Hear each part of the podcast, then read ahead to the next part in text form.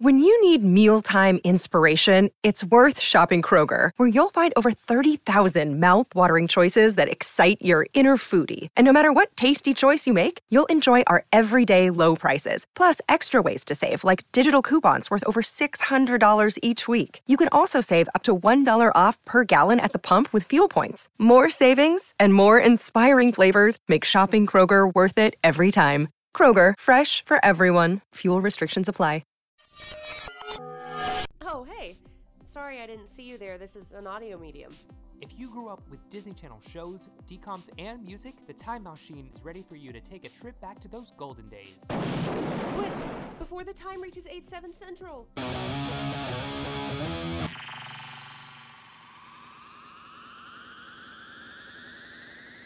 What is up, time travelers? Welcome back to the Time Machine podcast with me, Becca Stogner. and me do not adjust your um, listening device.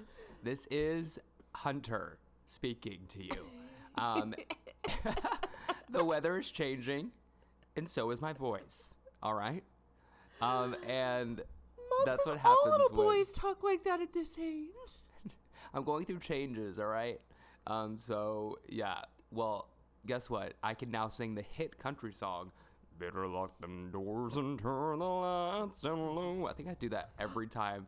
I I know I, I, know I did it. I know I did it great. Oh, I feel like. I make that I make that joke every time my voice goes away. I just started laughing so hard when you came on the Zoom because like TikTok has been running rampant with these filters of people just like sounding like SpongeBob. Yeah. And in my mind, my mind was like, "Oh, it's a TikTok voice filter, but it's not. This is real life." Last night I could hear myself talking and I thought I sounded like Barney. Like hello boys and girls. Um, it's weird. You know who didn't lose their voice despite Who? seeing Paramore yesterday? It was oh me. lord. It was me. Did, did they sing um airplanes? No. Can we pretend that it? What did they sing? what, what was the, what was Um, the song that you're like, oh, this is the hit? But like, did, was there any ones that they like kind of remixed to make it new and like Not some old hits? really on this tour. I mean, literally, they only have one new song out, which is "This Is Why." So Well, they yeah, but opened. did- did they, they- opened they with "This Is Why," and the rest of it was just all like older songs. Well, yeah. Did they sing um, I should be over all the butterflies? Mm-hmm. That's a good one. Correct. Coming from a Paramore fan as myself, that's a good one. um, what was the one that like the crowd went crazy for? Honestly, the most people knew the words to "This Is Why." Like the crowd was so hyped for "This Is Why," I could barely hear the song. And then as soon as the second song started, every like a lot of people were like, "I don't know this." What was the second song? Do, It was know it was "Brick by Boring Brick." It was from their uh, third album, Brand Oh. New Eyes. You might know it if you heard it, but I don't know if you would know it by Give me a line. Give it's me the one that's like "Ba-da-ba-ba-da-ba-da." No, I don't know it. but it wasn't like a Um, hit. So if you only know the hits, you wouldn't. wasn't a hit. Um, yeah, I only know the hits, but they have a lot of them. So I feel like if I went to a Paramore concert, I would still have fun. You'd probably know at least five songs, and you would have fun because they just put on like the best show in the world. I mean, I know I'm a little biased because I brought it Um, up, but This is, has nothing to do with what we're talking about, but this is to hold ourselves accountable. Um, Aly and AJ are coming back on tour, and we said if they come back on tour, we may want to go see them. But you are like, I don't know, I don't listen to their well, stuff. because I looked over. I, I listened to them in passing. I don't listen to them a lot, but I looked over their set list for the tours that they've been doing, and based on that set list, "Potential Breakup Song" is the only song I would know. See, when I went a couple years ago, it was when they were first coming back, so they sang a lot of their old stuff. Yeah, and that's kind of what I thought it would be like more of a mix, but it seems like recently it's been like all new stuff with like maybe Well, because they're new, because they're they've come out with new stuff, and their new stuff is really good. It is very good. I'm not saying it's not very good. I'm just saying that I don't. Um, Yeah. I, d- I doubt they'll sing Into the Rush like they did when I went, oh my god. or like Whoa, yeah. because now now they have a bigger discography now, so they can kind of, um, you know, Well, that's a little uh, not like sidebar Disney 411 if you didn't know and you want to see Aly and AJ on tour. Yeah. Get um, the jump your on tickets. tickets. If like you couldn't get your pre-sale code for Taylor Swift or Paramore, Where's Ellie and Ah. AJ's Eras tour? right? Um, well, I think it's time to officially get into some Disney 411. Disney 411. All right, we have a lot of stories to get through and a lot of big news. Um, so we'll actually get into it. Um, the first um, news is um, Ashley Tisdale. So, um, Ashley Tisdale, CBS is looking for to Ashley Tisdale for its new comedy hit. Um, the network has put in development the single camera comedy Brutally Honest, set to star Tisdale. The comedy, which is loosely inspired by Tisdale's life, explores how having a baby can ruin, save, change, destroy, and inspire your marriage. Dot dot dot. All before lunch. Um, Tisdale will also serve as executive producer on Brutally Honest. Um, also, um, over a couple days ago, um, it turns out Ashley Tisdale, and this is kind of a another story, but since we're still talking about Ashley Tisdale, I want to get your thoughts after I do this one as well. Okay. Um, Ashley Tisdale and Austin Butler are all in this family tree together. Um, apparently, Ashley Tisdale is a part of this sh- YouTube show called Ancestries: Two Lies and a Leaf. Um, the actress is, the actress learns that she's related to her f- friend and former Sharpay's Fabulous Adventure co-star Austin Butler. The revelation that they're actually tenth cousins once removed. Oh my God. the- right. Um, comes after uh, yeah, ten yeah. Right. Girl, y'all Um, are related by a whisper and hope. Like, oh my god. well, after it was well, they had she had to guess what former co-star she's related to, either Zac Efron, Dylan and Cole Sprouse, or Austin Butler, and she says Austin and I always say that we're like fraternal twins, born very par- far apart because he's much younger, and we've always had that connection. And after guessing correctly that she and Austin are part of the same lineage, Ashley says it's no wonder they have such an indescribably strong bond. We've always said we're brother and sister. She raves, "This is insane." Welling up with tears over the news, Ashley Tisdale adds, "I I literally am going to cry." Well, she also said in that I saw the video on TikTok, and when they present her with the three options of who she's related to, she says she has smooched almost all of them. Yeah. so, what are your? Oh, That's like imagine, me and, imagine that's like kissing me your you cousin finding once out removed. we're like ten cousins. I don't think it would change anything. Yeah, I'd be like, oh, cool. I'd be How like, funny. okay. But like, aren't we all like, aren't like what? Isn't your worst fear like you're like your kiss you kiss someone or like you're dating someone you find out you're like ten cousins? Would would that be a if deal you're breaker? tenth cousins, it. I, I don't even I've never heard anyone say tenth cousin once removed until you said it just now. Yeah. So I think I don't want to get into familial dating relations on the podcast, but I think anything past like second cousin is okay. Yeah. Oh, I want to hear what y'all want to think. the Listeners, is it is it weird? anyway, like good for them. I mean, they're not dating, so I guess it doesn't matter. They're not dating, me. and I guess like they're so close, and now it probably will make them closer. And like, okay, but let's double back on the Ashley Tisdale Okay. pilot news for a second. Ashley Tisdale is coming back to the screen. While that is exciting, this reads to me as she may not be on HSMTMTS. Unless, I mean, in development, that means it's not shooting yet. But I don't know like how busy she would be. I don't know. I mean, there's literally seems to be so much up in the air that it doesn't seem like anything is off the table until every single episode in the season has aired. yeah, So I mean, yeah, I mean, is Zac Efron going to be in it? He's shooting that weird movie that his wig looks like Lord Farquaad. um, and then what was it? Over the weekend, they were having some convention celebrating Kenny Ortega. the. Kenny Ortega, yeah. I don't know what it's called, but it literally was like every project. It's like of Kenny dreams Ortega. something. And Yeah. Vanessa Hud- and Vanessa Hudgens was there. High School Musical Boys giving us the ick this week with Zac Efron's Lord Farquaad wig and the picture you sent me of Lucas Grabeel like touching his butt and bending over weird at the Kenny I'm Ortega convention. I'm surprised um, Vanessa was there. Same, she was certainly not there last year. It was it was the certain it was like the regular like attendees like Corbin, Lucas, um, Bart Johnson. Yeah. Um, but I think the only person that can get all of them together in a room is Kenny. Correct.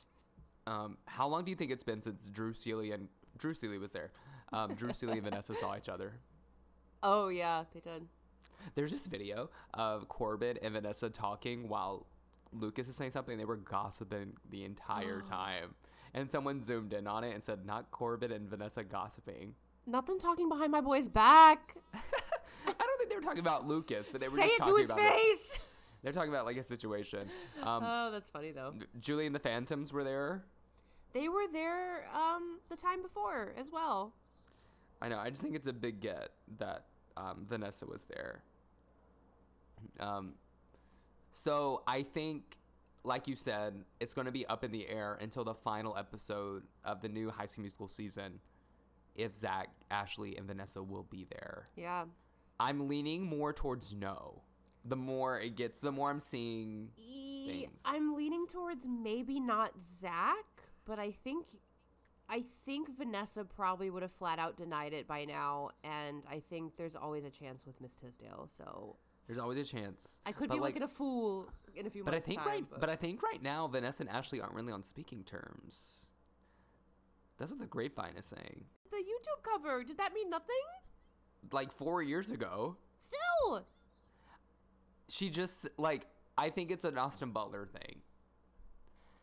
Because Vanessa and Austin Butler dated for like ten years, and now, and now like, is she I- mad that Ashley Tisdale suddenly related to her ex?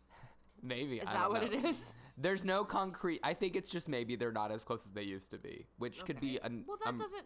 If you say somebody is not on speaking terms, that means that something like went down. Oh, I don't think anything went down. I think it's just kind of like they have their own lives now. Oh, well, that's Um, different. and she's probably just. I don't. I, I'm not trying to start anything. I'm just noticing. Don't scare me like that. Anyway, jeez. Um, here. Speaking of scary, but like scary, scary in a good way, because like I'm, i'm like frightened it's not gonna happen. These are brand new developments. These next two stories, Disney Channel adjacent related. All right, I'm covering it because we need to stay on top of these two subjects. Um, and it will be awesome, all right? Because they both aired on Disney Channel as reruns, so it counts, all right? First up is Freaky Friday 2 sequel watch, all right? We're going to Oh, report yes. on if there's any developments around this. Um, here we go. This is the first story. It's uh, uh, it sounds like Lindsay Lohan and Jamie Lee Curtis will be making a Freaky Friday sequel. Um, Jamie Lee is, you know, has the flag, the Freaky Friday flag, and Lindsay Lohan is behind her. This is what Jamie Lee has to say. She was just recently interviewed. There's no scheduled date, but we're talking. Curtis told um, she was at the Glass Onions Knives Out mystery premiere. Yeah. People are and she goes, "People are talking. The right people are talking." Curtis said she and Lohan discussed their possible big screen reunion last Sunday. she Jamie Lee Curtis goes, "I'm 64 in a week and Lindsay is 36. A sequel lends itself so beautifully. We're both committed to it and it's not ours to make, it's Disney's to make and I think they're interested and we're talking." The way I am so down bad for a 64 year old woman. like I think The way I would pick a gum off the Las Vegas sidewalk with my two front teeth for Jamie Lee Curtis if she asked me to. The way I don't know, listeners, what I'm gonna do if this actually does happen. It, at this point, okay, because we've gotten the one-two punch of like this kind. These rumors kind of came in as Jamie Lee Curtis was like winding down her Halloween Ends press. She, she needs a new franchise. She was on the Glass Onion red carpet, and they asked her who her like cast for her murder mystery would be. And Oh, while yeah. looking right at the camera, she says Lindsay Lohan and Mark Harmon. Which and play- she alluded, which are her cast members from Freaky Friday, obviously, and she alluded to um, Jodie Foster as well. she said Jodie Foster, which is like her real life friend, but because I'm a freak, because I'm a freak, Jodie Foster played Lindsay Lohan's role in the original Freaky Friday. Right. I know I'm reading too much into it, but I'm like, hmm, hmm. Listen, if Taylor Swift can drop Easter eggs, I can be a fool for Jamie Lee Curtis Easter eggs. Oh, I'll always be a fool. A fool. I'm the court. I'm the court jester, baby. and I, your good sir, whatever the jester's assistant would be. Someone really has to check on me if they finally announce a Freaky Friday too. I'm like, like, like Oh, a wellness well. check. A wellness check. Watch this space because you'll literally. you'll hear it from us. And of course, Lindsay Lohan is doing press for her new Christmas movie, and literally every question, rightfully so, is being asked Freaky Friday 2. And she's alluding to it like, yeah, me and Jamie are talking. Like, which means it's not just her and Jamie shooting the shit. You know. Yeah. Part of my French, but it's like her, Jamie, in the mouse house. Mm-hmm. Come on, come on, Is Mickey in the room with us now? Mickey. Well, Mickey Mickey has a lot of calls to make because our last story is Disney is returning to the world of the Princess Diaries. I saw this. Um, so, a script is being penned for a new installment for Disney, which sources say is a continuation of the Anne Hathaway led series of films rather than a reboot, so a Princess Diaries 3. Anne Hathaway does not have a deal to return, according to sources, but she, along with Julie Andrews, has publicly stated their support for a third installment, and the hope is they would both return should the potential new film move forward beyond the script um, stage. So, It better. we have we're a lot closer now to a Princess Diaries 3 than we are to a Freaky Friday 2. But there's a script and it's going to be produced by the same people who produced the first two. It's going to be a continuation of the of the two movies rather than a reboot. Do you think Anne Hathaway and Julie Andrews are not attached yet? Mhm. Do you think they'll be back? I hope so. I think they wouldn't make this announcement unless something is in the works with them, Right. right? Oh, yeah, if they're saying that it's a direct sequel and not a reboot, they have Yeah. to at least have a fraction of a thought that they'll be able to get somebody on board. Right. I need Joe to come back. I need to. What if it's about like I know Anne Hathaway's character had a like a sibling at the end of the second movie. What if like to work around it to like it's still in the same world. It's about the the the, sibling, but they're not connected royally, so that wouldn't make sense. I know. I would rather it be like Princess Mia taking on like the King of France. Right. a coup in Genovia. I need Anne Hathaway, Chris Pine, and Julie Andrews all back, and then we'll we're good. yeah. Um, see, Freaky Friday 2 has a leg up. there's no script, there's no studio, there's no time. But the Uh, two lead stars are chomping at the bit to do it. But I know Anne Hathaway has been, Yeah. and Julie Andrews, so I'm assuming they know. I if- really hope that the world has enough room to give us both of these gifts and not just one. If we can get Hocus Pocus 2 and Disenchanted and, and Disenchanted in the same year, I will be. And imagine two So years later, we have Freaky Friday 2 for Thanksgiving, and then Princess Diaries 2 for Christmas. Three. Okay, when we come back with our month of Mary, I'm sure we'll have both watched Disenchanted by then. So we're gonna have to do like a quick little rundown, like we did for Yeah. Hocus Pocus 2. I'm also watching the new Santa Claus show. Me too, only because Elizabeth Mitchell. I just love the Santa Claus movies. I do too. I like the first two, but Elizabeth Mitchell I is love the so first freaking hot. Well, during the press run, Tim Allen just went on record that he does not like the third one, um, which is fair. Yeah. Um, anyway, well, that is um, the end of our Disney 411 stories, but of course, we have a Raven's Home rehash. Speaking of all these reboots, Ah, let me tell you something. um, so this week's Raven's Home was not bad. Um, wasn't bad, wasn't terrible, wasn't bad. there's not really like an A plot, B plot. It's kind of one of those where the whole plot is tangential to each other. But Ivy shows Alice a disaster movie in which a mega earthquake happens. And so Alice becomes afraid and decides that the family needs to have a bunker plan.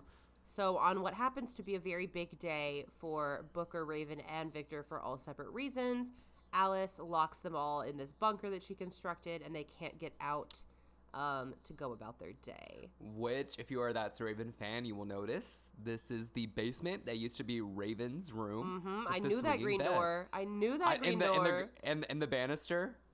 I'm glad they like kept like little like hints that this used to be Raven's room. I know, I but did can you enjoy that. imagine like going back in time and showing ourselves like mid watching season four, the coolest room we've ever seen, and being like, okay, so in a little more than like ten years, this is going to be a end of the world bunker, and there's going to be food on shelves.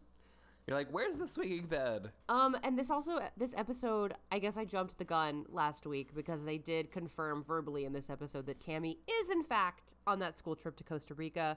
But she is on that school trip with her ex girlfriend. So Booker is nervous this whole episode about why Cammy hasn't called him yet. Yeah. And he has a vision that Cammy is going to call him. But of course, when they're in that room, they don't have service. So Booker's like freaking out the whole time. And then right at the end of the episode, um, everybody is like, Booker, she's living your her life. You should live yours. And Cammy calls and he hangs up the phone. I was like, I know she's I know she's gonna be mad. Trouble in Paradise. Maybe. um, Adrian Bylone is back. Adrian Bylone is back. We only got a few scenes of Raven and Alana together. They ha- they have a assignment to build a barracuda float for the school.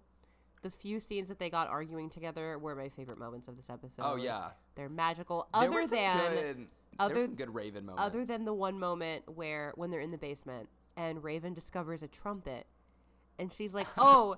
When I was younger, I used to walk around the house and play this trumpet and sing, and then it magically disappeared. And she looks at Rondell, and he's like, yeah. but then like Raven is like singing. Raven was funny in this episode. she was funny. The I enjoyed her. there's like two different times where she gets mad at Alice and she goes, "Little girl." oh yeah, that was funny. Alice. Also, at one point in this episode, um, Alana calls Raven to figure out where she is, and her phone goes to voicemail. And Raven's voicemail is apparently canonically, "Oh snap, you missed me." We love it. What if it was you missed me, you nasty? Ugh, that would have been too much. I think. Yeah. Also, I'm just like, like, well, like I said, this wasn't a bad episode because it gave us like good moments.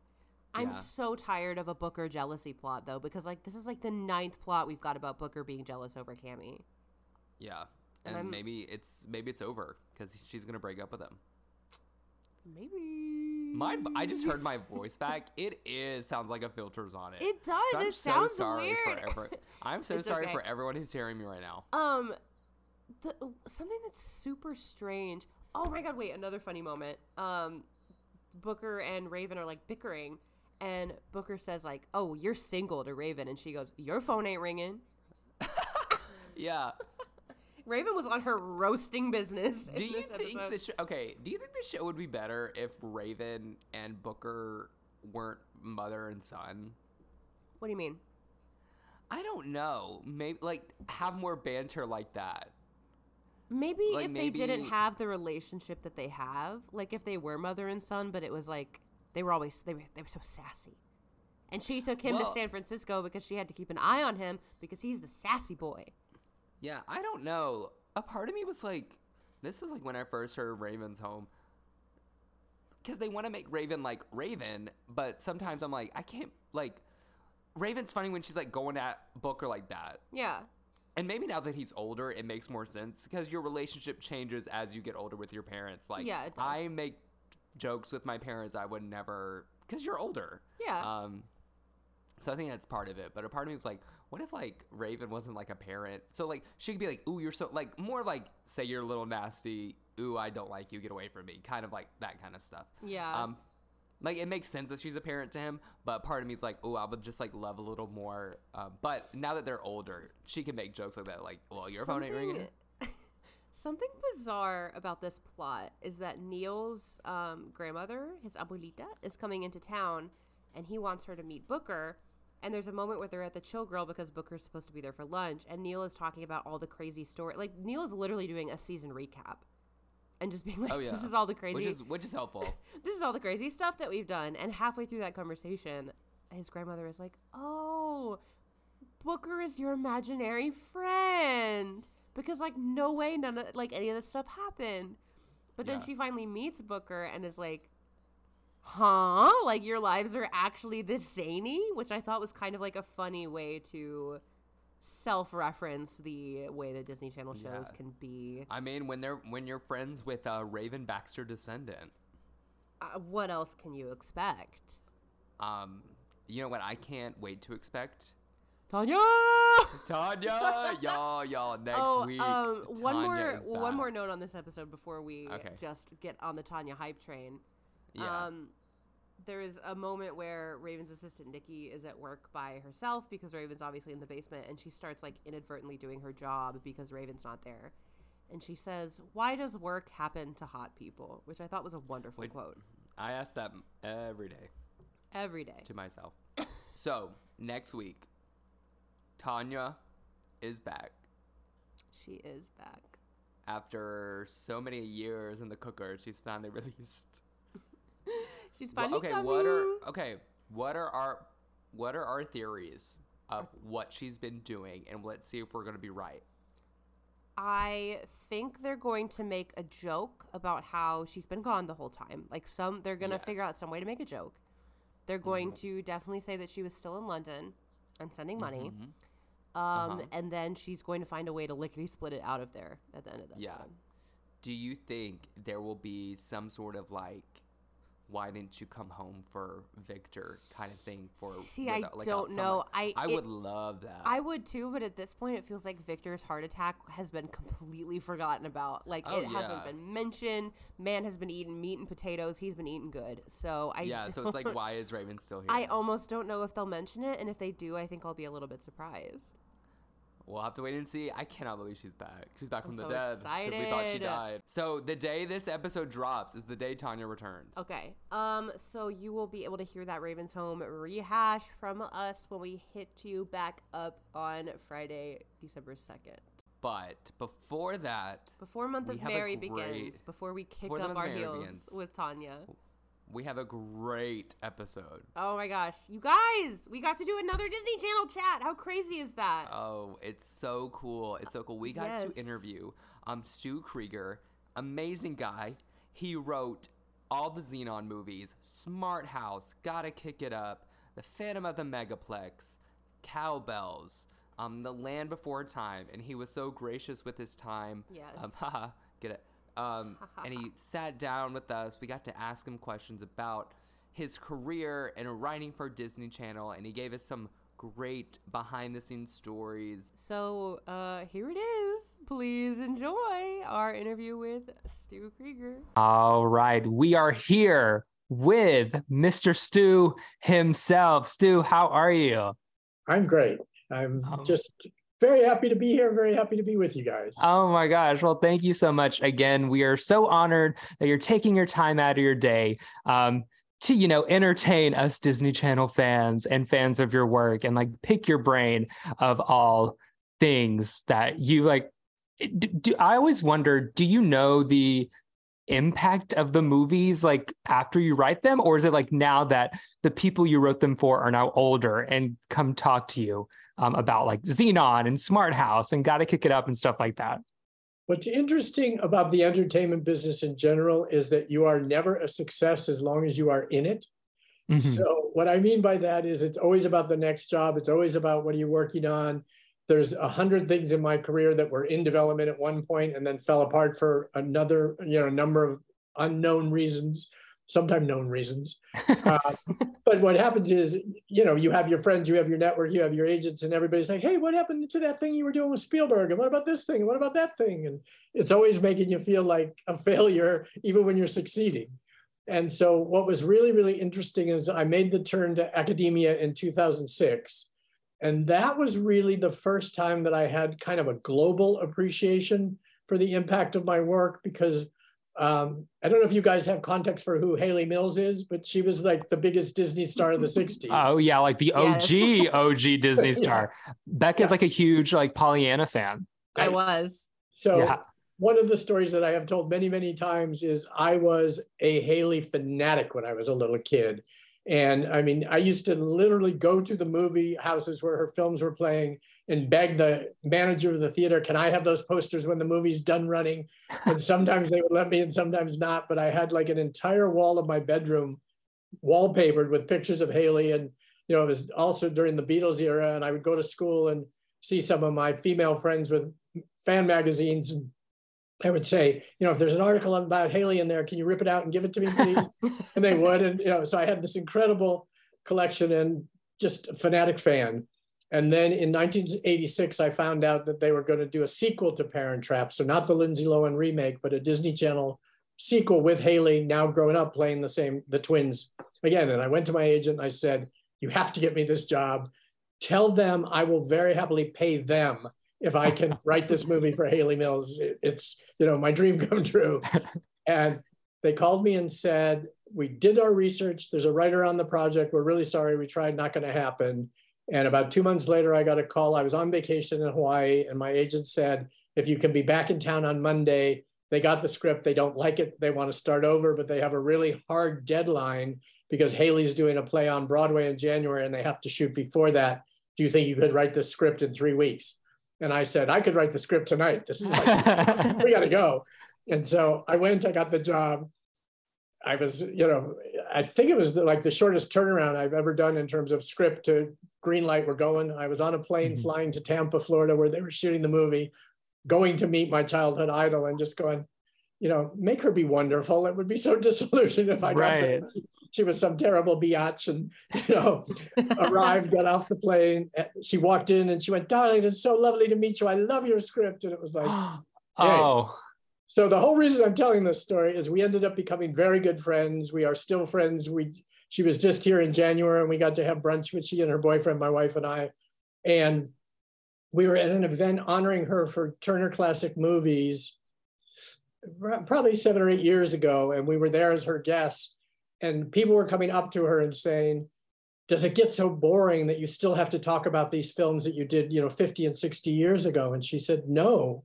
The fact that I've had this impact and the impact has continued, and I'm a part of people's childhood, what could be better than that? And Aww. for me, it's slowly now become the same thing in a really wonderful way. But you know, where I started was I never had a sense of it when I was in it. And then when I started teaching, and the thing that I've said many, many times is I had more people come into my office and say thank you in the first six months of teaching than I did in 30 years of show business. So, yeah. Well, I know for sure me and Becca can add to your thank yous because the amount of times we've watched your movies and replayed them and not only like Disney Channel movies, I was a huge Land Before Time fan. I remember like I have a distinct memory of me and my cousins like gathering around the TV and watching it over and over again and then like recreating it as ourselves or like we're pretending to be dinosaurs and all that stuff. Um so once again, thank you. And it's so awesome we get to talk to you. Um, but before we stop talking about Land Before Time, because I need to know yes. The reaction to, um, I'm sure you get a lot of reactions to um, people saying, Why did you kill um, Littlefoot's mother? And I'm going to ask that question to you, Stu. Did you know you were crushing the hearts of millions with yes. that scene? um, and it's really funny because, especially when the movie was first out, I would have parents come up to me, like at my kids' elementary school, and you, I got to talk to you. you know, like, my kid didn't stop crying for three days. Uh, the truth of the matter is, and it's not throwing anybody under the bus, but it, the original impetus came from Spielberg. and part of it was he was talking about the impact that Bambi had on him as a kid when Bambi's mother gets shot and killed.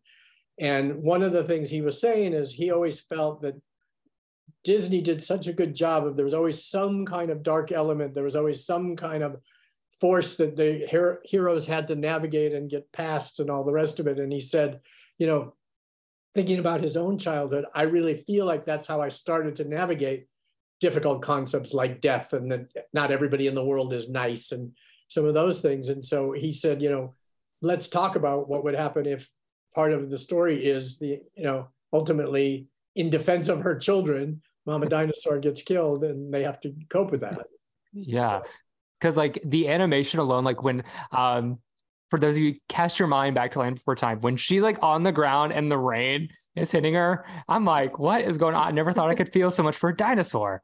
but here I am, and like the uh, it's just Land Before Time. So um, it's like such a beautiful movie. So while we're touching on that, I mean, we know that you've had this like very expansive career. We talked about Parent Trap Two very briefly, Zenon, uh, Land Before Time.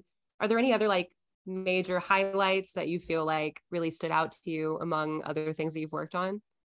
You know, it's interesting. I've heard many other actors and filmmakers say this, and I really, really do feel like it's true in order to be able to do the things we do, it's kind of your favorite is the thing you're working on in the moment, uh, you know, because it becomes the all-consuming passion. It becomes there. There's never a more thrilling day than when you don't start alone in your office with a blank for me originally it was you know piece of paper and the typewriter and ultimately computer screen and then the day that you get to walk on a set and i have this such a vivid memory of i took my daughter to the set of smart house and you know you walk onto the sound stage and you open a door and there's the smart house. you know, it's, it's, the kitchen the way you described it. It's the orange juice maker, and then it's the kid bouncing on the bed with the projection screens behind her, and it's all of those things. And you you have this moment of like, damn, you know, I was sitting by myself in my office going bing, bing, bing, bing, bing. And now, you know, there's a hundred people walking around, and it looks like it was supposed to look, and that's never mm. not thrilling. And so, I was very fortunate on most of the Disney Channel movies. Even when they were shooting out of town, they would fly me to wherever for the first week. And so I'd usually be there for the table read, for the couple of days of rehearsal, and for the first couple of days of shooting. And it was sort of then once everything was up and running, like, you guys are good, you got this, I'm out. And I would go back home. And they were also really good about sending daily. So most days I would get to watch the previous day's footage. You know, the messenger bag would come late in the afternoon with all the DVDs that shot the day before. And it's always thrilling. Yeah. Um, and Becca just mentioned uh, Zenon, and that's probably one of the, I would say, Disney Channel's first big franchise. Yeah, yeah, you got High School Musical, you got Cheetah Girls, but I think Zenon was the first one that really was like, oh, we can really expand this world. And I just love to hear the story of, because I know Zenon was a book, right? Yep. So how did you, did you know of the book and presented it to Disney Channel, or did they find you and stuff like that? Yes. So uh, I was a known entity there. I had, I had done Parent Trap 2 and the Freaky Friday with Shelley Long and Gaby Hoffmann at that point. Mm-hmm. Um, so I was called in, and this was a really, really interesting lesson that I talk to my students about all the time of do your research. So uh, the DCOM franchise had just started. The only thing that was done and in post-production at that point was under wraps. And I got a call and they said, we're starting this franchise. We're going to be doing a movie a month initially um, here, and they sent me the picture book, and it really is like this thick, you know, a tiny little kid's picture book, Zenon Girl of the 21st Century. And they said, take a look at this and come in and pitch us how you would approach it. And when I went into the producers on it, it was Suzanne Coston and Suzanne de Passe. And I went in to meet with the Suzannes, as they were known. they, their head of development said, we got to be honest with you. You are the 20th writer we're interviewing on this. We're meeting with a bunch of people to get their take on it pitch. And so I said, well, to me, what this book is, is it's Eloise at the plaza on the space station. I love that. and we talked a little bit more, and they went, You're hired. And they said, The reason you're hired is there were 19 writers that came in before you, and every one of them told a variation on it's 90210 meets Star Trek. And Disney Channel doesn't do Star Trek. Disney Channel doesn't do 90210. That's not who we are. You understand who we are. And part of the thing that had preceded that is when I was, you know, after I got the meeting, I said, Are there any of the movies done yet? And they mentioned Under Wraps, and I said, Can I see it? And they sent me down a rough cut, and I watched it before I went in. And so I had a sense of what they were trying to do. I had a sense of what those movies were going to be. And I pitched something that was in their wheelhouse as opposed to going in blind and saying it's 90210 meets Star Trek. Oh my gosh. That's yeah. 90210. I don't see Disney uh, Channel ever doing like a 90210 Junior. So I think Eloise at the Plaza is like a really great um, one. Um, now with Zenon, it's known for the catchphrases like Zetus Lapidus, Stuhler Narrier, whatever it is. now, do you know that there's like this big controversy that people think it was spelled with a Z, but it's actually spelled with a C? right? How did you come up with Zetus Lapidus? So, again, be smart, do your research, know your universe. So when I was starting to think about now, I've got to write the movie, it was where has this kid lived? She's lived on the space station. What is she exposed to? She's exposed to technology and she's exposed to the galaxy outside of her window. And if you remember the opening shot of the first movie, is that, you know, she's waking up in bed, the alarm went off, she looks out the window and we realize she's in space. And so I had a big astronomy dictionary, you know, next to my computer when I was first working out the story. And Cetus is a constellation. And so I would just like flip pages and go, what's an interesting, fun word? And okay, Cetus is a constellation. She's got the kind of energy where she'd just be rhyming things. So Cetus Lepidus, you know, and, and so the Lepidus part is completely made up. But the Cetus was based on the constellation Cetus, C E T U S. And what's very funny, and if, if you've been following me on Instagram, and if not, you should be. Um, but there's a story that I tell in one of the little clips where my son came in and he goes, "Sees the penis," and it's like, "No, dude, she's not saying sees the penis." she said, so that was the other mythology that then he made sure it kind of got launched into the universe that Zenon saying sees the penis, and it's like. So It's that's like- where that one came from. And then if you look at all the rest of the slang in the movie, everything is either some kind of technology term flipped around. So, you know, things like it's a disaster major and a disaster minor were like Ursa major, Ursa minor constellations. And then stellar, another space term. But then there's also tech terms, uh, you know, that she's using throughout throughout. And then, you know, the other thing I've gotten in a couple interviews is like you basically invented the iPad. You know, they've got their Oh yeah. communication device. And I said, again, the two things that I did is I went and I spent two days at the Jet Propulsion Lab in Pasadena talking to the scientists about future tech. Like, what are you guys working on? What kinds of things are you thinking? And so some of it was that, but then things like the, you know, I forget what they call it, whatever their communication iPad version is. I was just like, okay, you know, the original computers took up an entire room now we have desktops. What's going to be the next thing? It's going to be even more portable. You know, it, it didn't seem like I, am an amazing, you know, prognosticator. Just sort of like take what we got and extrapolate into the future of where it would go. Take the wins, Stu.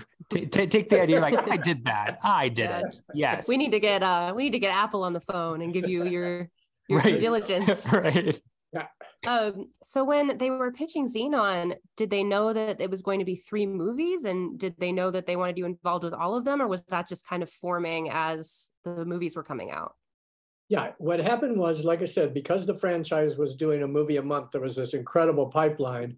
And as part of the reason I ultimately I did 12 movies for them, there's a couple that I didn't end up getting screen credit on because the um, Writers Guild arbitrates how much who contributed what where to get actual screen credit, but there were 12 of them that I ended up working on.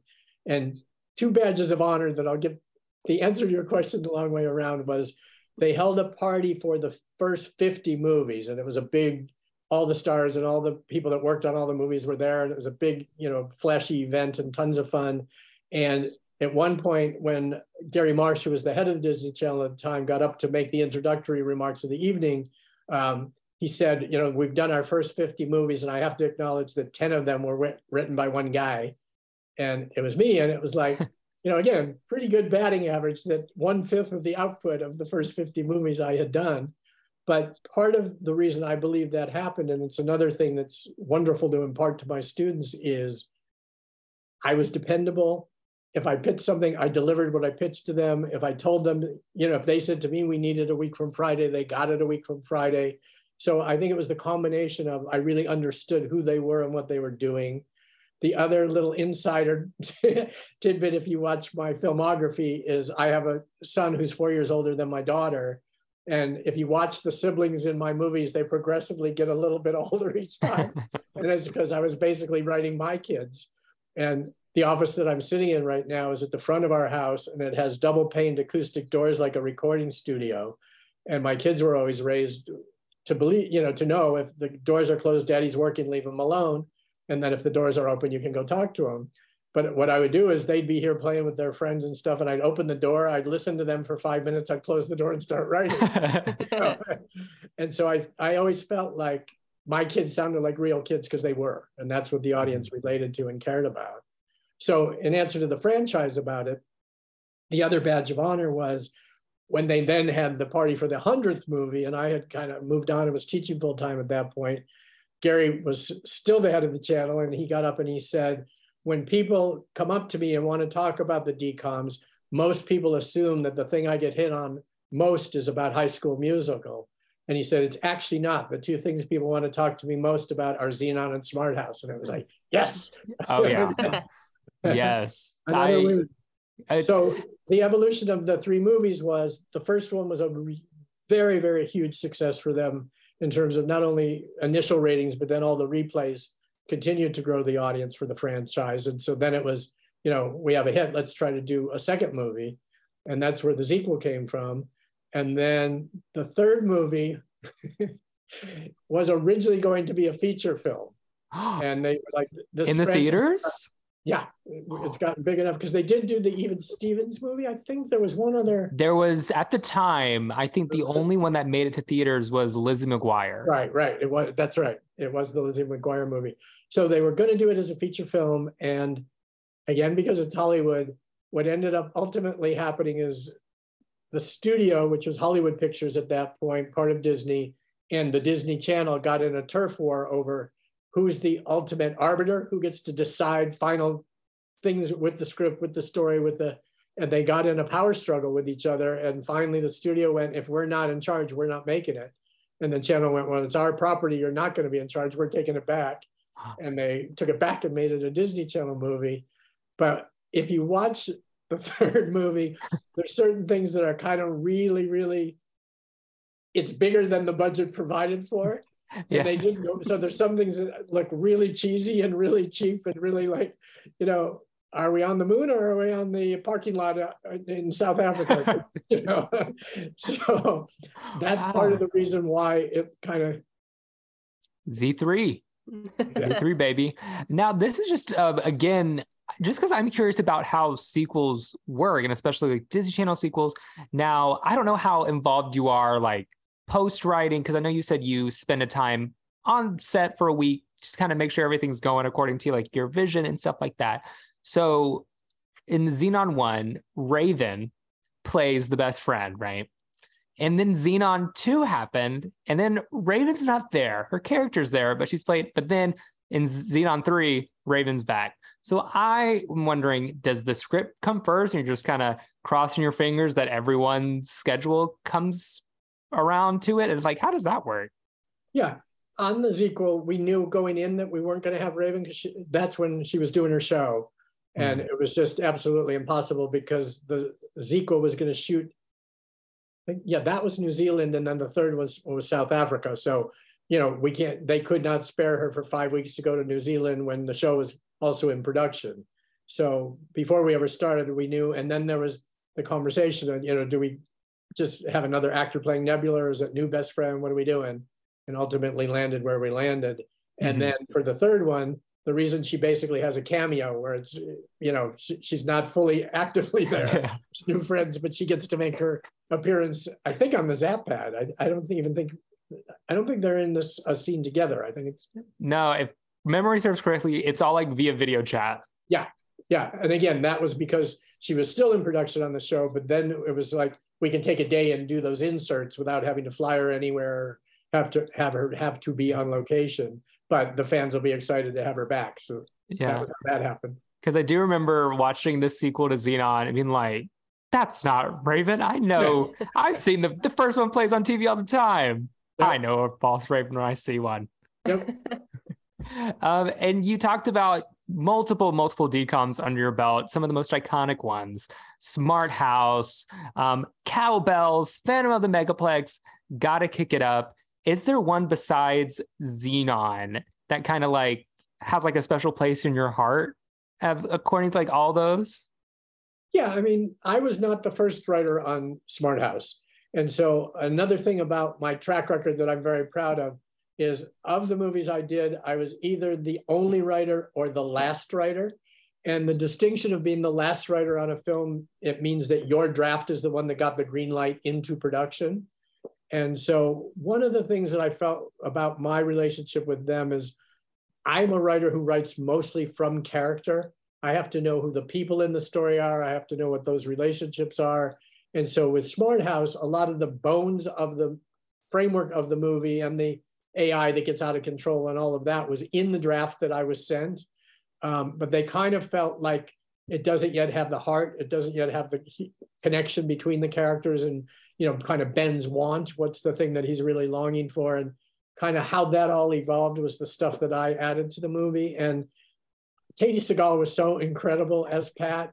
And, and again, because I got to go and watch one of the days that she was in full Pat mode and be on the set and see all of that happen. And then, you know, hearing people's reaction to it and hearing people talk about it years after, I think that and zenon really are the two that I feel the greatest affinity for. hmm But then, you know, I mean, Cow Belles is a ton of fun, and there were there was aspects of every one of them that was Yeah. wonderful. I mean, gotta kick it up, si se puede is uh, like that. That is a term everyone knows, you know. And Yeah. do people come up to you and be like, "Well, you know, Pat from Smart House was the first Alexa," Oh yeah, and like all the time, I'm sure. Um, and, and like I know for me, I see on the internet like people will recut Smart House into a horror movie Yeah. uh, and all that stuff, which I think is I love Smart House. That's probably like I know um, my sister and I would love the the parts of the the walls turning into video screens and stuff. We always want to live in that house. Like distinct memories of like visual things from that movie really stand in my brain and into the test of time. Like you can't ask me about like who was like the fifth president of the United States, but I can tell you the point where Ryan Merriman tries to unlock the door and he gets electrocuted. there you go. Um, so you know that that's what I offer to society, Stu, and I thank you for that. And what Uh, I'm gathering is that Amazon and Apple both need to be writing you Right. right. Well, you know, it's very funny because uh, anything that I know of these films' life in social media is because students will send me things all the time because I am not actively on social media. And one of the things that very somewhere in the last six months, Katey Sagal was tweeting about, God damn it, I'm the orig- original Alexa, where's my checks? Sent me her tweets about it, which was really funny. she knows the impact. She knows the impact. Yep. So going like having such an extensive career, I mean, I feel like watching these Disney Channel movies, there's the tone from the in the 90s ones is kind of like it's very different from the ones in like the the 2000s, the early 2000s, like going all the way to 2005 and 6. Did you were there like any changes that you noticed in the process or just like the stars or anything about just how like how the Disney Channel just evolved over the time that you were writing for them? Yeah, one of the things that was, you know, the line you were always walking was, for instance, they had a thing about parents could be dead, but they couldn't be divorced. Mm. and, and it was always like, you guys, you know, we're in an era where 50% of the kids growing up have divorced parents. Why is this such a shameful thing? And it was just like, there's too much. Then we got to deal with where's the other parent and is it joint custody? Who's getting dropped off where? where? And we just rather not go there at all. If, if you know, if you only want one uh, on-site parent, just kill the other one. It's easier. and and I think that eased up over time. And so there were certain things, even like uh, when I went to the screening of, I think it was because of the hundredth movie. It was the screening of Adventures in Babysitting, the remake that they did, and I was kind of surprised by how much looser and I mean the romantic. There was a whole bunch of things that I was not able to do in the early movies that were now suddenly appearing. And I think it was again just trying to stay relevant, trying to stay up to speed of you know the kids were gradually getting more sophisticated and exposed to more at a younger age. And so i think they did try to do that. And and i don't know if it was always successful. Yeah, because I go because I piggybacking off of what Becca said. I know for me, like the '90s, I guess because you started the DCOM trend, like they didn't really have anything to. I'd say there's a definite shift up until High School Musical, where now they kind of like, oh, this is what we want to do now. And before it was like a movie about cheerleading, um, a movie about uh, a technologically advanced house, like you know stuff like that. And then once they got High School Musical, it's like this is the box we want to do. This is like the polished thing. So I would say like Cow Belles was I think fell into that realm of like because Aly and AJ were very popular Yeah. at the time.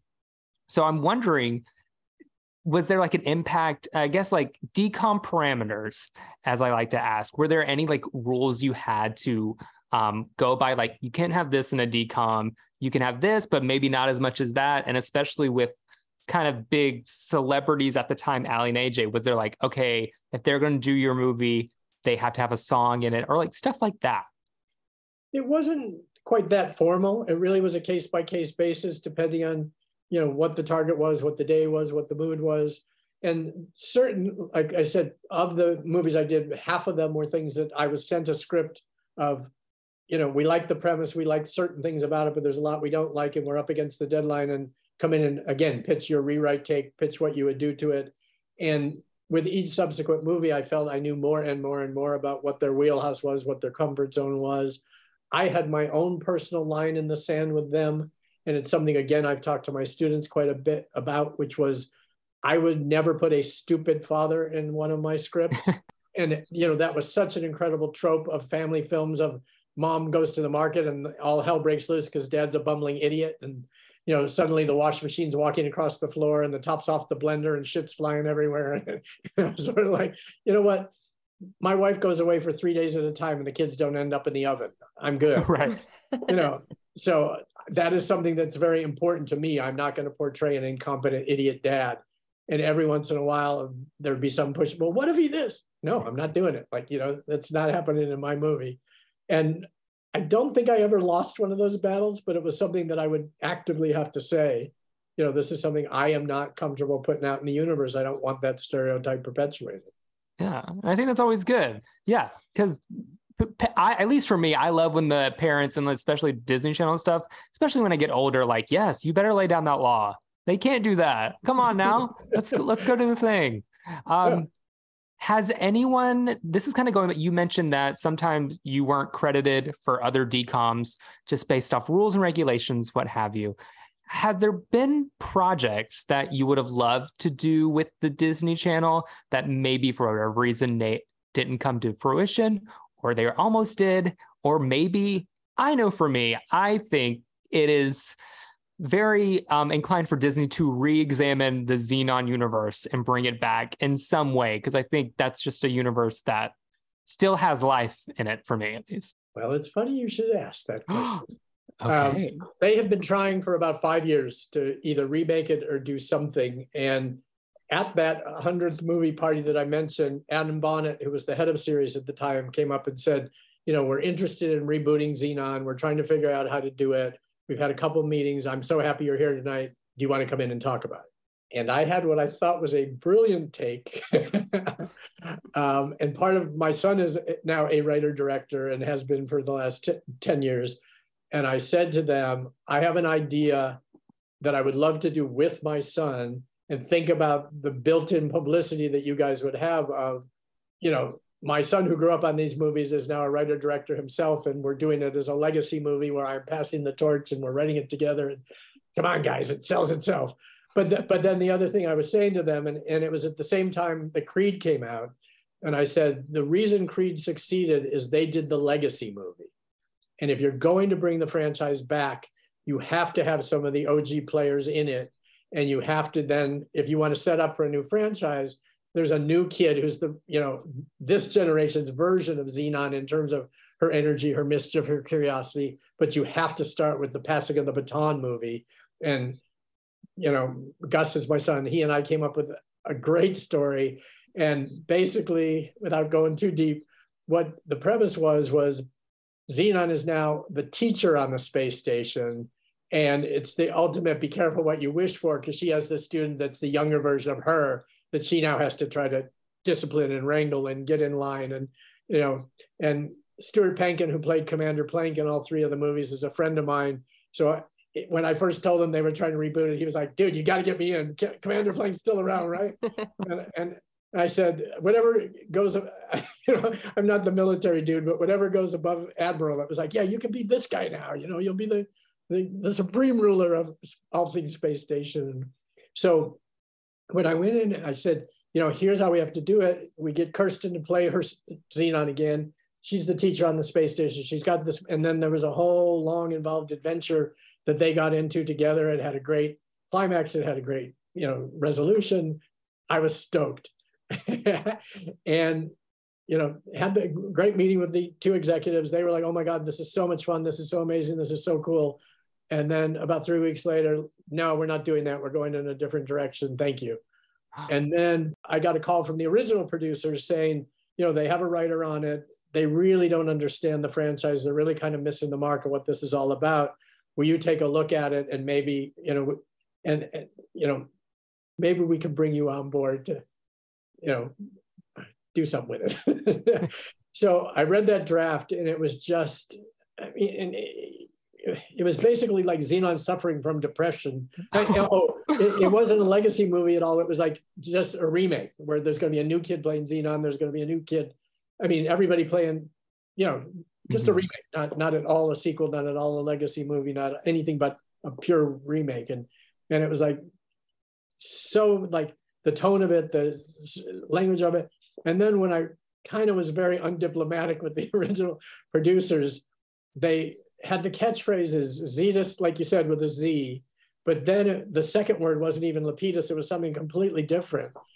And I just called them up and I said, you know, if these people didn't even care enough to do enough research to know the frickin' catchphrase, I'm out. Like I'm really happy to let my work stand on its own as the original three movies, and and I don't want anything to do with this. And if you guys want to continue on, best of luck to you. I, you know, no hard feelings. Good. And then I ne- never heard anything about it again. And like you know, we haven't seen the movie five years later. So Well, maybe it's true what they say, like, don't touch what is already like perfect, I guess. I always, I don't know how you feel about it, but I felt maybe like an animated Zenon series. Yeah. there wasn't. It could have been, and and there was an actual time where it was going to be a live action series with Kirsten, and th- and this is another. The number of ways show business can find to break your heart. My slogan is always just when you think they found every possible way, they find a new way. And what happened with Zenon the series was I got a call on a Thursday from the original producer saying, we just came out of a meeting. They're picking us up to series. We've got, I forget whether the original order was 12 episodes or 20 episodes, whatever it was. Um, you know, we got to come up with how we're going to, we got a couple days to do that. Um, but we're going. You're you're the head writer and executive producer along with us. We're doing this. We're doing that. We're the agent. Uh, your agent's being called to negotiate your deal. It's all happening. It's like, yay, that's so great. Uh, Friday afternoon, I got a call. We're not making a series, and it was like, okay, what now? um, and what happened is nobody told Kirsten that they were thinking of doing a series. And Thursday night, she signed a three-year contract with General Hospital to be the star of. the soap Oh. oh, no. Always check with Zenon. Come on. uh, because they did not have her under any kind of first look holding deal or anything else. So she was a free agent and signed that deal. And what was interesting is they just said, you know, we think that she's so identifiable as, as the character at this point that, you know, we potentially could recast her, but we don't think that would be wise. We think the fans would rebel. And so we're not Mhm. making a series. Hey, but at least we got sequels with an awesome title like Zenon the Zequel. You know, not a lot of people can say their sequel's name is Sequel. So hats off to you, Stu, with that. I How- do. How- How'd you come up with Sequel, by the way? Um, my wife of now 41 years will say you can't ever turn him off in terms of like, you know, there's there's kind of like a, a pun thing in my brain that immediately happens. And they were they were in a meeting and when they were first saying we want to do a second movie, I just like it rolled out of my face without even thinking about it. I said, "You mean the sequel?" And, and it was sort of like, you know, you're doing a scene a sequel to Zenon. Why wouldn't it be the sequel? So it- it- but it really truly was one of those things I didn't even fully think about. You know, it was just they said we're doing a second movie. It's like, well, it's a sequel. Of course it is. Sequel, sequel with a Z. Sequel with a Z. there you go. Hey, it's better than just shoving the number two somewhere. right. exactly. I'll, I'll take it. Um, this is kind of a random question, but I just watched Phantom of the Megaplex for the first time a couple years ago, and I loved it. I love how just like it's so wacky and zany, and like Mickey Rooney. Like, did you know Mickey Rooney was work on that project? No. Um, and he was not, I mean, nobody was assigned to that part when the movie. So, how that movie came about, and it was really interesting about, again, my relationship with the channel because Michael Healy was the head of movies for the entire time that I was involved with them for the 12 movies I did do. And I got a call from him one day and he, he said, Can you come in for a meeting? I have something I want to talk to you about. And I went in and he said, I was driving to work the other day and I just came up with the concept of Phantom of the Opera, Phantom of the Megaplex. All I got's the title. What do you got? And he was like, I think, no, he must have given me the title first because he said, come in and pitch me, you know, what it would be. And I had not that long ago seen the Phantom of the Opera musical. So I kind of had the basic story in my head of, you know, the guy who haunts the theater and all the kind of signposts of what that would be. And then, like I said, you know, start with character. And so thinking about who Pete was and what why he was working at the theater and what his love of movies was all about, and then starting building the ensemble of his um, siblings first, and then the other kids at the movie theater, and so it just organically started to grow into this thing. And then, you know, the ultimate, what became the Mickey Rooney character, we had a long list of wanting it to be some kind of iconic Hollywood figure ultimately. And then who can we get who's available? And I, I'm not, I don't want to misquote because I'm not sure who else was on the list, but it was people of, you know, that ilk that had been, you know, big stars 30, 40s, 50s, and now might have been haunting a movie theater. so that's how we ended up with Mickey Rooney. Yeah, I know. I felt like it was like a trend for some reason because around that time I think Halloweentown came out and you had like Debbie Reynolds and then like the next week Mickey Rooney and so you're like, okay, Turner Classic Movies, we hear ya. Disney Disney is loving it. Um, do you have some favorite on-set memories? Just like seeing your work come to life, chatting with the cast, you're like, oh my gosh, I'm talking to Zenon, who was in my head for so many years, and now she's talking to me in full costume. This is craziness. Yeah, I think probably Protozoa in terms of because he was so incredible in terms of it was everything and more that I envisioned the role to be. And, and it's one of those things where I've talked to my students again about this particular thing of one of the most thrilling days of your career, if you are lucky enough to have this, is when you are doing a table read for the first time with the cast together at the table, and it's often the first time they've met each other, and there's a rhythm that gets going, and you do, you know, a little bit, hey, how you doing? Welcome, blah, blah. and then you start to read the script. And when actors find funny in places that you didn't even know were funny, or they take a line that you thought like this is mildly amusing, and they get belly laughs from the whole table, it's so thrilling to watch what actors bring to the roles and how they can take something that you know could be pretty flat on the page unless they imbue it with the things that is their gift. And he was one for me that every single line he nailed and he got the humor, he got the cheekiness.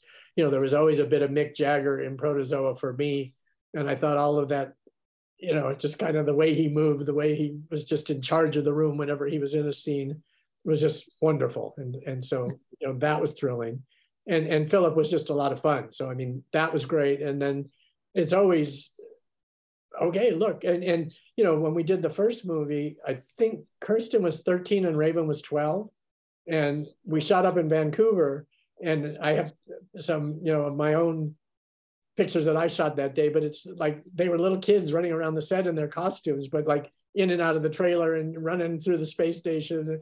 And it was just like, you know, it's these little kids having fun doing this, and it's it's really fun to watch. And then with Phantom in the Megaplex, we shot in Toronto, and what was great was it was in the summer, and my father-in-law was sick, and my wife was taking care of him, and my son was off at overnight camp, and so I took my daughter with me. And Taylor Handley, who played Pete, and Caitlin Wachs, who was the sister Karen, were my daughter's age. She was between the two of them, and so you know she was hanging out every day. But then at night they would be like, you know, we're going to the mall for dinner tonight. You guys want to come? And it was just like, you know, hanging out. And I remember while we were there, one of I forget which one, but one of the Harry Potter books was coming out the next morning, and Caitlin's mom said, "Why don't I take Rosie and Caitlin to the mall so they can get their copy of the book?" And you know, so it just became this like we went to an amusement park that weekend with Taylor's mom and Caitlin's mom and me and Rosie, and so it just becomes this really fun like family for the time you're shooting the movie. That's so cool. So so fun to hear like what was going on behind the scenes. Like imagining little Raven in her spacesuit come on, come on, let's have some fun. yeah. Well, you have this wonderful wall behind you that you mentioned before we started recording of a picture from every production you've ever worked on, obviously expanding this wonderful career. Um, so, what are you up to now? If there's anything that our listeners could look forward to from you, or where they could find you, or just like where what you're doing on the daily. So, full time teacher, uh, which is a full time job. So, kind of when I retired from active show business was, uh, like I mentioned earlier, I first started at UC Riverside in 2006. And at the time, I was the head writer and story editor on Toot and Puddle, which was an animated show for Nickelodeon. And right after I got hired at Riverside, the show got picked up. We'd been in development for a year or so. And as head writer, there were 20, we had a 26 episode order. I was writing nine of the episodes and story editing all the rest of them. And part of as story editor, your job is you take the notes from the studio, you take the notes from the production company, you deal with all the staff writers, you kind of distill the notes, you give them to them, their draft comes to you, you rewrite it, send it back to the studio. So that alone was like a 50 hour a week job. And I was teaching full time.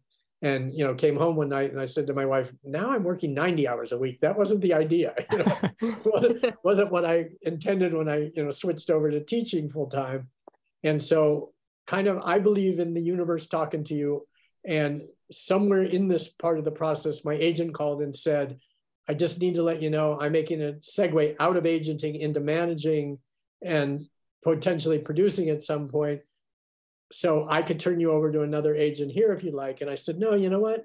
I think this is the perfect time. It's not fair for me to go out for jobs that I then can't take because of my teaching obligations and commitments. I'm out. So I said at the time, you know, I am a writer. I will always need to write. I will always be writing. I just want to do it now in a different form that facilitates my teaching career. So I, for seven years, part of it interrupted when I was department chair for three years. Uh, I wrote a novel and that was published in 2017 called That One Cigarette, available on Amazon. Um, but it was an incredibly wonderful process and, and really fulfilling because one of the things I got to do with that project was all of my film and television work had always been very specific in terms of, you know, it's a Disney Channel movie, we need 90 pages and we need it a week from Friday. So there were all these uh, parameters and specifications that when I wrote the book, it was sort of, it'll be done when it's done I'm going to take as long as I need to take. It's going to be as long as it's going to be. I have no idea. I had uh, two graduate students working for me the first year doing research, and then I had a first draft that was almost 600 pages, and the final book is only 360 pages. So it was a really, really fun and wonderful process that allowed me to exercise different muscles as a writer. And then I've also written two plays that have been produced in between. Um, and then part of the reason I have recently stuck a toe into the social media world for the very first time. Um, most of it is being curated by a former student of mine, so I don't have to do the day to day stuff. Um, but part of that is because I have a new book coming out in early next year that I think is very, very much in the wheelhouse of the folks that grew up on my Disney Channel movies. Um, it is a family comedy it's uh, narrated by all four members of the family the son the daughter the mother the father take turns narrating different chapters depending on who's the right narrator for that bit of action and the one line headline that i can give you is about a children's book author who's turning 50 and has a midlife crisis gets in a fight with his wife goes to bed and wakes up the next morning and he's a penguin twist oh i wasn't expecting that Yes. So how I pitched it to the publisher who will be bringing the book out early next year, as I said, uh, when men have a midlife crisis, some leave their wives for a younger woman, some buy a hot sports car. Clark Whitaker turned into a penguin. he got the short end of that deal. well, I hope everyone uh, picks up a copy next year because you know what? Um, we all owe Stu everything, you know. Um, so the good news is if you follow me on Instagram at Stu Krieger, um, bulletins about the book and when it will be coming. It's called Raft. Uh, we I recently saw the cover design and it's fabulous.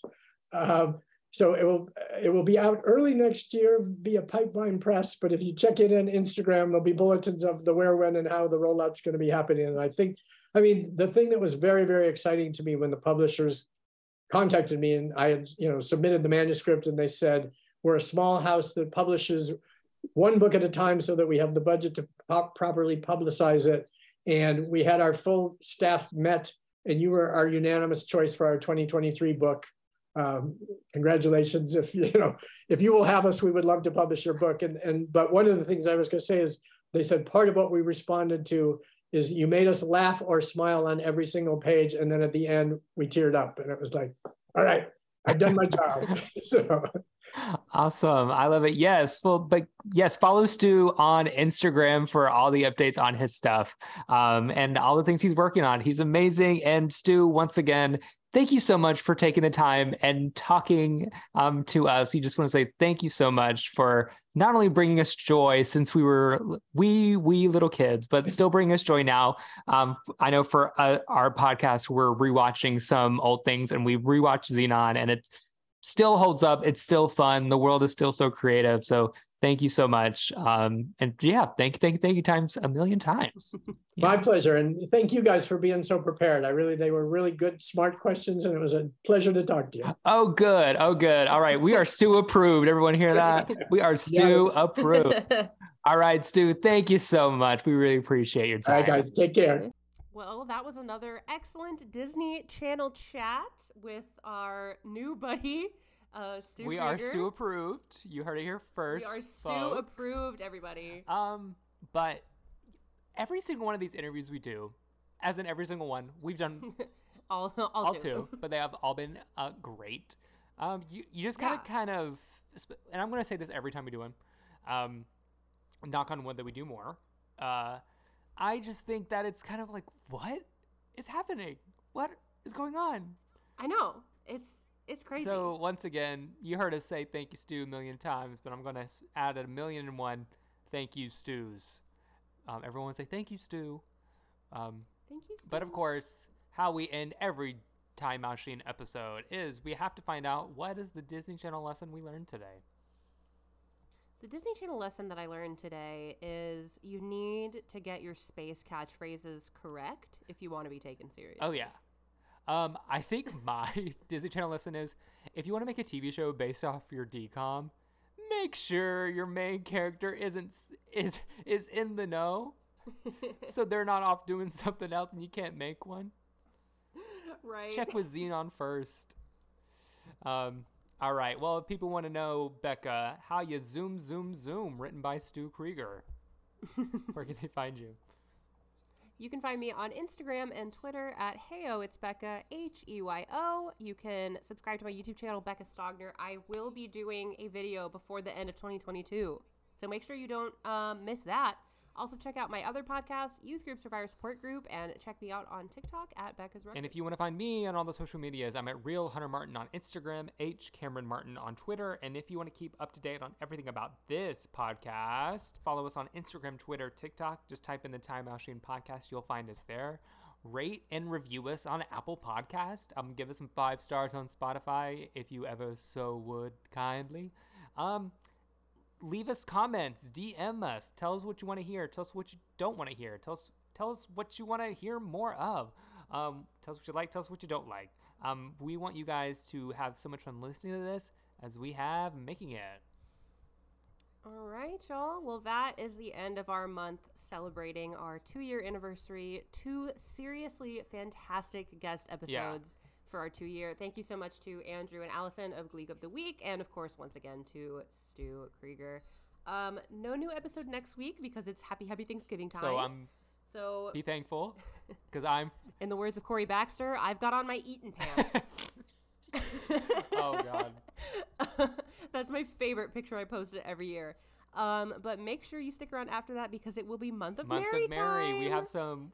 And we have some fun little surprises planned for this year's month of Mary to get you guys in the holiday spirit. Um, we're gonna be unwrapping some fun little presents for you in the month of Mary. Yeah, so be on the lookout uh, for that. We'll be singing, we'll be dancing, and we we'll be watching.